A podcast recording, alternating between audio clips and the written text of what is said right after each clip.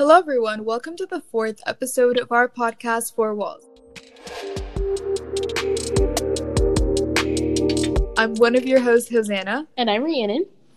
And today we're going to be focusing on social and physical rejection. Now, before we get into episode four, let's kind of go over the content from episode three. So, basically, we talked about self esteem and self confidence. We talked about the few things that limit the self confidence in a person, kind of like body image, um, and the influences that peers have, uh, parental and authoritative figures, and also the academic environment and the pressure that comes with that. And we also talked about really understanding our self worth and going back and um, reassuring ourselves that we have value. Perfect. So before we start our discussion, we wanted to highlight a relevant article that we read. So, researchers from VCU, the University of Kentucky, Los Angeles, and California conducted a study to address how emotional distress can be lessened through mindfulness. Now, to summarize this article, they rounded up around 40 participants, and prior to the experiment, each participant was asked to rank how well they were mindful. So, all the participants went through an experiment that mimicked the conditions of being socially isolated. Later on, when the researchers viewed the brain images, they found out that the participants who reported the highest level of mindfulness were better able to cope with the pain of being rejected by others. So, how do you react with this information? So, as you know, when we before we record, we try to go through and um, look at the sources that we're planning to use and um, use those concepts in our topic. Mm-hmm. When I first looked at this article, I was like, no way. Mindfulness can't not possibly uh, correlate to one's ability to cope with rejection. So I was like, okay, well, VCU did this article, so there has to be some like explanation as to what this means. And I was like, so mm-hmm. let's just break it down. What does mindfulness actually mean?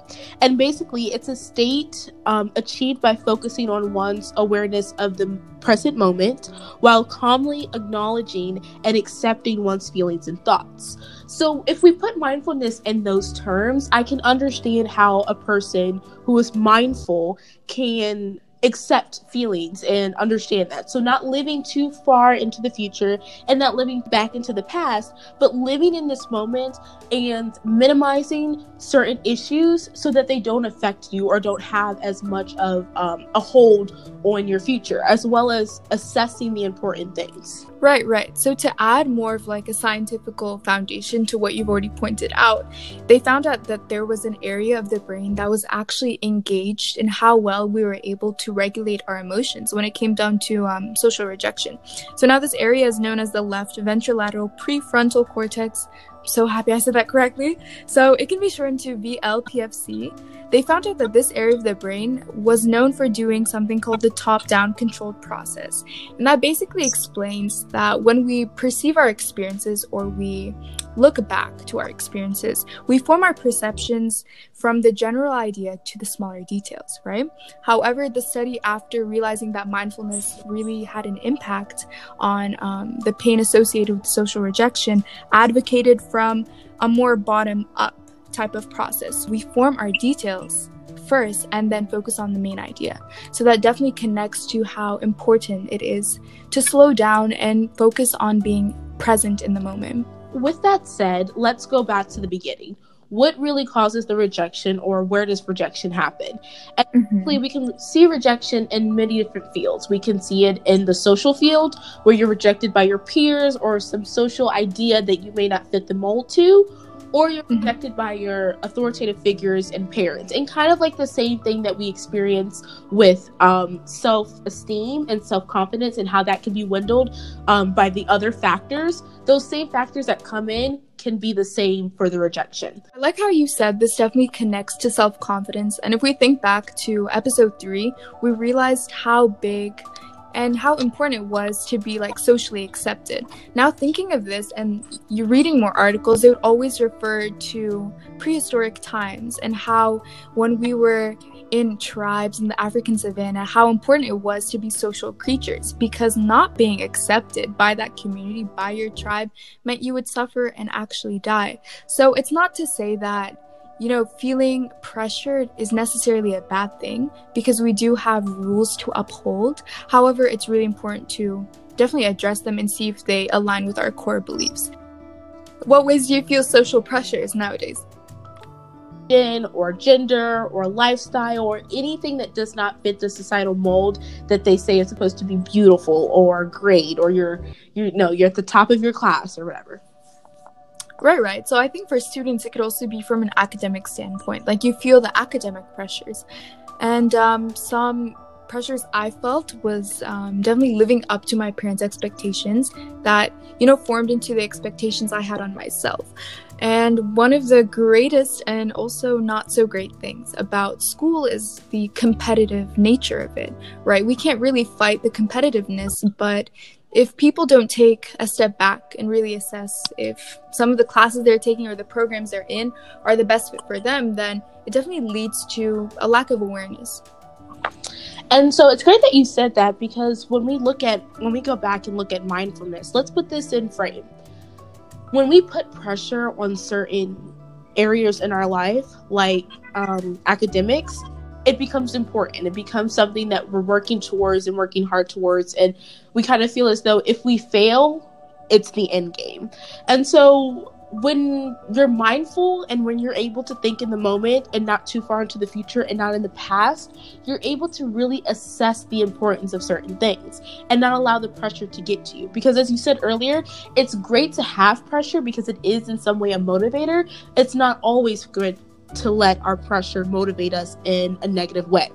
And so when we're able to decrease the amount of pressure that we have, we're able to decrease the amount of rejection that we may feel towards a certain instance. You were talking about education in your life, right? Yes. For example, education isn't always important to me. I don't feel like I have a lot of pressure on it. And while I do want to succeed in that field, I don't pressure myself to do everything right. And I feel as though with certain activities like that, when I um, apply for different programs and I receive a rejection, I'm able to compartmentalize that and assess the importance to me. While I do have goals in the academic field, I'm able to really say, was this program truly important? Is it the end of my life? Is it the end of my career? If not, then I can move on. And I feel like the more mindful you are and the more able you're are to be in the moment and to assess those different values and put them into categories, the better you are able to deal with those rejections. Right, right. I think very much what you hold dear, or like what you prioritize, is based on how you're brought up or just based on your interests and so it definitely makes sense if you don't um, view a- academics as something to be upset about. Based on my background early on, it was it was kind of normal for me to be as invested as my academics as anyone should be, or at least what my parents wanted me to be. And I think that was definitely a result of their immigration experience because one of the most important things they communicated to me was the importance of education. Uh, many days, that was the only thing that they reasoned would be best for getting as many opportunities I could in the future. So I appreciate them for that. However, I think it nurtured maybe an unhealthy investment, right? Because the thing with a lot of rejection, why they hurt so much, is because when you do feel that rejection, you've attached it to yourself somehow. It becomes personally related. Yeah. So I think one of the greatest things I've been trying to work on now as I grow up and as I um, prepare to apply for college, I try to remind myself that it's more of a redirection if I get rejected, and I need to understand that I'm a well rounded being and shouldn't be so caught up in a singular facet of my life, right? Like it shouldn't just take up the majority of what I feel. Yeah, and as you said, there was pressure there. So not only were you experiencing the pressure of your parents, but you were honestly trying to do the best for yourself in the same way. So I feel mm-hmm. like you received that rejection. You were rejected in so many different aspects. Not only rejected from that program, but rejected from your parents and feeling as though you didn't live up to their expectations. So again, it's really important to, of course, be um, driven by certain things, but also rein it back in and realize that you can still move forward and still be successful even if you don't succeed at one part of life. So, in what ways other than academics has rejection played in your life? I think I've experienced parental rejection. Um, and now I'm kind of speaking to anyone who has parents who are divorced or separated or just in a kind of limbo state. Um, my dad left around two years ago.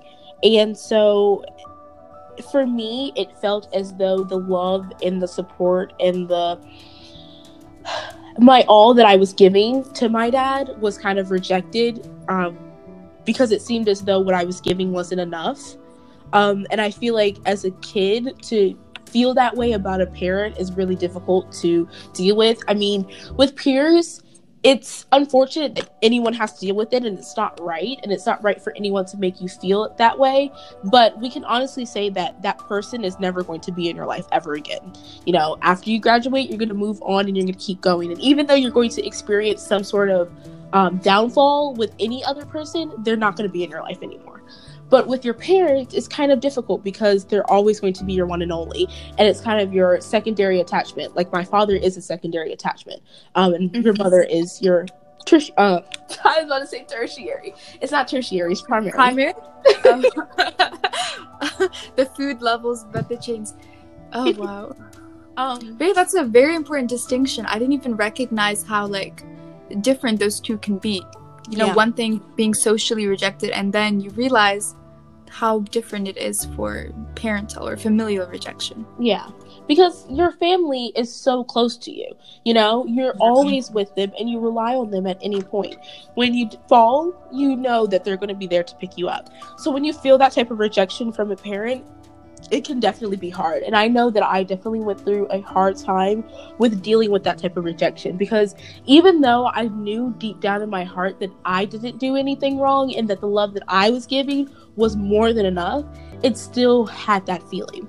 So, going mm-hmm. back to the overall idea of rejection, it was important for me to realize that I needed to reevaluate everything that happened. And I needed to sit back and understand that, yes, my father is important, but I'm not going to hold on to everything that he said. I'm not going to hold on to the hurt that I feel, and I'm not going to hold on to that feeling of being rejected by him. Because at the end of the day, I didn't do anything wrong. I didn't do anything to cause him to leave. It was his decision, and I can't harbor those feelings. Um, and it's also redirecting that emotion. But you know, sometimes when you're rejected from one community, you seek affirmation or you seek acceptance from another one. Do you think there is examples of that in our society? Or like even we can even say like governments evolving from let's say colonial times to now. They're like forming their own definitions of how they should be governed and what values they want to uphold. Do you think there's always a shift from one community to another? Yes. I feel like I mean, this is a really weird example, but we were talking about um, something for some reason. I kind of think thought of like Ireland. Um, Ireland. Yes, I thought about Ireland. well, what about Ireland? um, oh, this one other country. Oh my goodness. Oh wait, Ireland and UK, right? How they're Northern Ireland. No, I, I'm not not really feeling your vibes. There was no. There's one country that we talked about in world history, and um, Austria-Hungary? No, no, no, no, no. America and the British? No, like- no, no, no, no, no, no, no. Well, yeah, that could be an example about how like. No, no, not really.